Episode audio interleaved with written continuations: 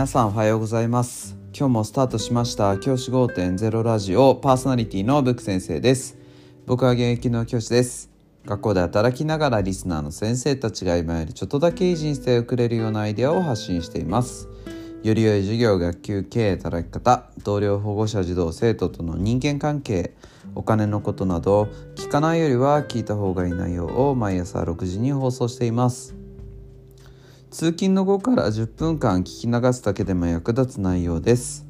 一人でも多くのリスナーの先生たちと一緒に良い教師人生を送ることが目的のラジオです。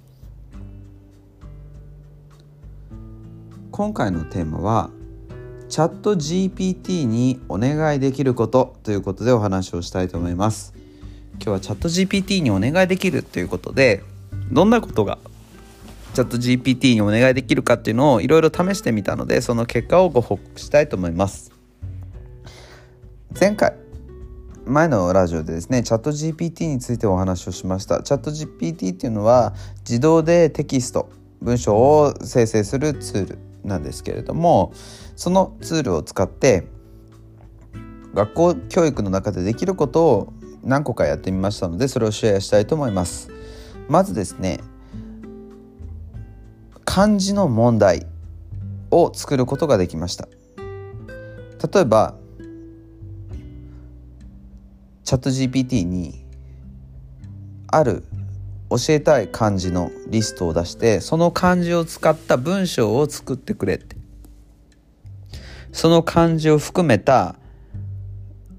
練習問題を作ってくれっていうとその文章漢字を含めた例文を作ってくれます。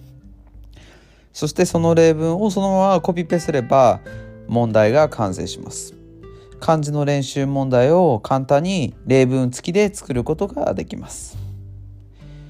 次に数学算数ですね。数学算数の問題も作ることができます。例えば一次関数を使った問題を作って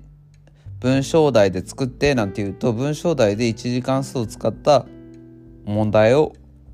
作成することも可能です。この間やってみたんですけど結構いい問題ができました。しかもその模範解答を作ってっていうと模範解答まで作ってくれます。文章題でお悩みの数学算数担当の先生おすすめのやり方です。英語。英語も同じようにできました。ある一定の単語を入れてこの単語を使った問題を作ってっていうと作ってくれますしある一定の文章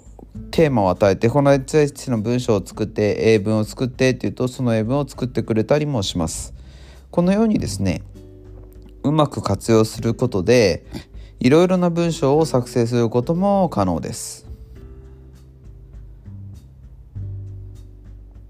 また